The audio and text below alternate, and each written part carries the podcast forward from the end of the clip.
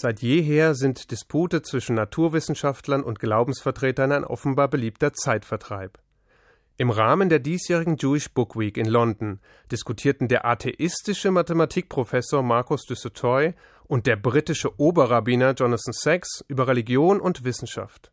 Im Laufe des Gesprächs berichtete Dussutoy über die für ihn sehr eindrückliche Teilnahme an einem Experiment, durch das die Beziehung von neuronalen Prozessen, die sich in unseren Gehirnen abspielen, und anschließenden simplen Handlungen, wie etwa das Heben eines Fingers, der rechten oder der linken Hand, erforscht werden sollte. Verblüfft habe ihn dabei vor allem, dass in einer Vielzahl der Fälle seine Gehirnaktivität das Ergebnis seiner Handlung habe vorwegnehmen können. Der wissenschaftliche Assistent, der die Hirntätigkeit überwachte, habe so bereits gut sechs Sekunden vor einer bewussten Entscheidung eben diese Entscheidung zutreffend vorhersagen können. Rabbiner Sachs war darüber alles andere als erstaunt. Für ihn, so sagte er lächelnd, sei das Ergebnis des Experiments keine weltbewegende oder neue Erkenntnis, denn seine Frau wisse immer schon im Voraus, was er tun werde. Unabhängig von der wissenschaftlichen Perspektive berührt dieses Gespräch eine Frage, die in unterschiedlichen Spielarten und Schattierungen Philosophie und Religion seit jeher beschäftigt hat. Im Judentum wird seit Jahrtausenden die grundlegende Frage diskutiert, ob die Allmacht und die daraus folgende Allwissenheit des Schöpfers den freien Willen des Menschen nicht logischerweise ausschließen muss. Wenn Gott allwissend ist und schon im Vorhinein weiß, was geschehen und wie sich der Mensch entscheiden wird, bedeutet das denn dann nicht automatisch, dass wir gar keinen freien Willen haben können?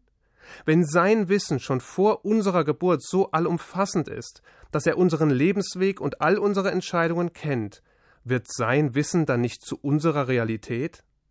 Wie sollen wir uns frei entscheiden können, wenn Gott längst vorhergesehen hat, wie wir uns letztendlich entscheiden? Ist der freie Wille dann nicht nur eine Illusion? Eins nach dem anderen. Wer sagt denn, dass wir überhaupt einen freien Willen haben?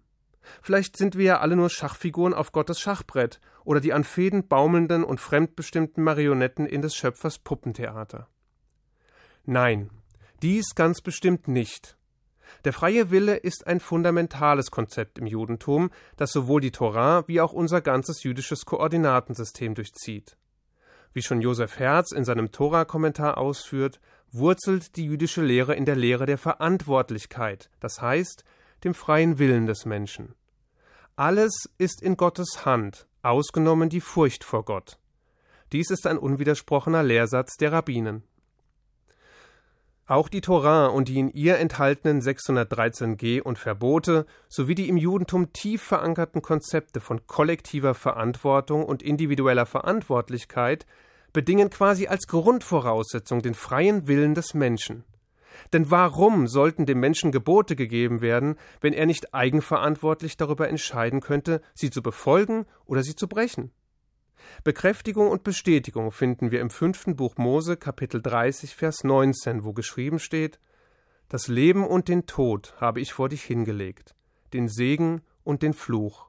Und du sollst das Leben wählen, du und deine Nachkommen.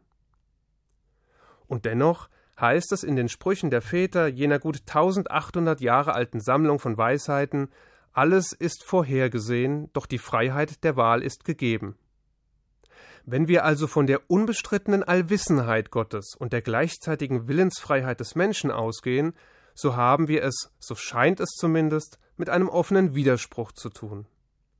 Maimonides, der wohl größte jüdische Philosoph und Gelehrte des frühen Mittelalters, hat dieses Problem in seinem Kommentar zur Mishneh Torah, also der mündlichen Lehre, zwar erkannt und benannt, hat jedoch auf den ersten Blick keine endgültige Lösung dafür angeboten.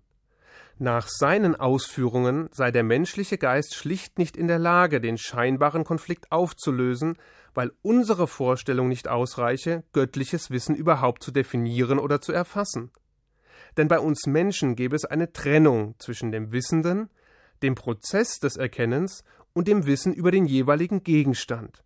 Der Ewige aber vereine all diese Schritte in sich. Es gebe keine außerhalb Gottes ablaufenden Erkenntnisprozesse, sondern nur eine Einheit von Gott, Erkenntnis und Wissen. trotz der Tiefe, die dieser Ansatz liefert und dem der aus Goethes Faust uns eigentlich bekannte Gedanke entsprungen sein könnte, dass es Dinge zwischen Himmel und Erde gibt, die wir mit unserem begrenzten Verstand nicht erklären können, haben sich unsere Weisen und Gelehrten nicht damit zufrieden gegeben und bis heute eine Vielzahl von Erklärungen erarbeitet, die das Problem behandeln. Und auch Maimonides selbst hat den Faden an einer anderen Stelle und in einem anderen Zusammenhang wieder aufgegriffen und uns die Möglichkeit eröffnet, gepaart mit heutigen wissenschaftlichen Erkenntnissen eine faszinierende Antwort zu geben. Wenn wir von Vorsehung sprechen, übertragen wir menschliche Vorstellungen auf Gott. Das gilt sowohl für den Prozess der Wissenserlangung und das Ergebnis des Wissens, als auch für die zeitliche Dimension, in der wir uns bewegen. Wir gehen wie selbstverständlich davon aus, dass der Schöpfer sozusagen in die Zukunft schaut und daraus sein aktuelles Wissen speist.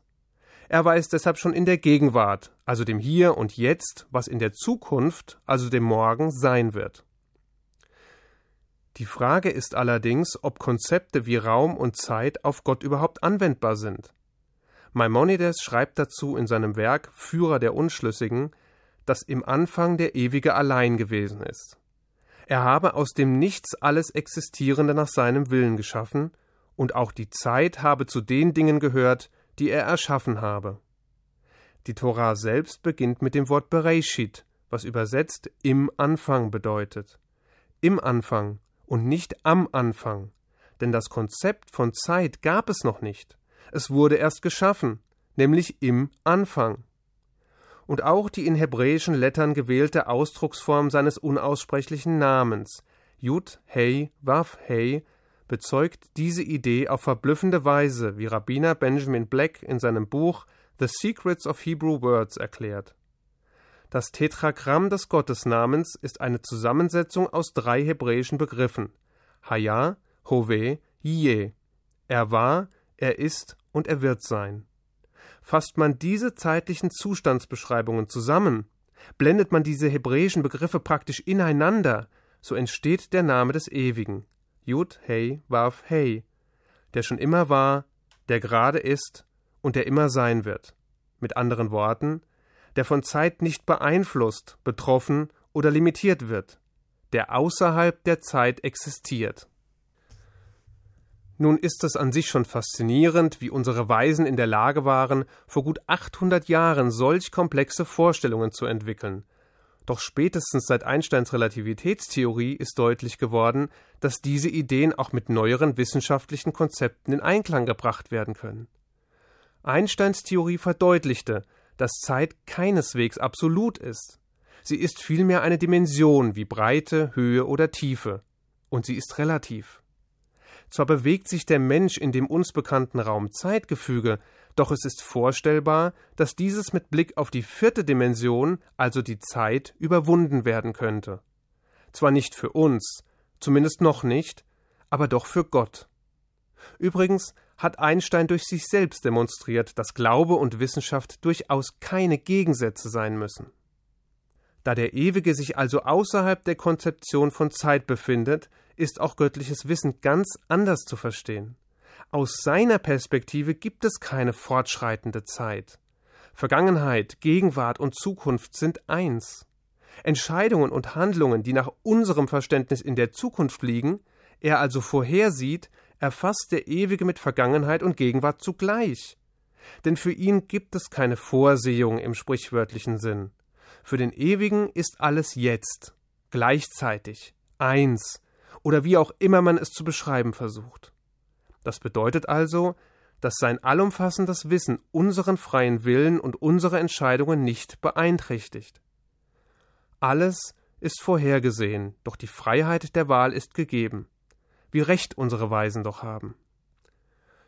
Maimonides und Einstein, ein Joint Venture unerreichter Geistesgrößen, helfen uns also dabei, einen uralten scheinbaren Widerspruch aufzulösen. Und auch wenn Sie nun noch zweifeln, so können Sie sich doch trösten. Sie befinden sich nämlich in guter Gesellschaft. Immerhin hat auch der Literaturnobelpreisträger Yitzhak Bashevi Singer in seinem letzten Interview bekräftigt: Natürlich glaube ich an den freien Willen. Habe ich denn eine Wahl? Ich wünsche Ihnen einen guten Schabbat. Shabbat Shalom.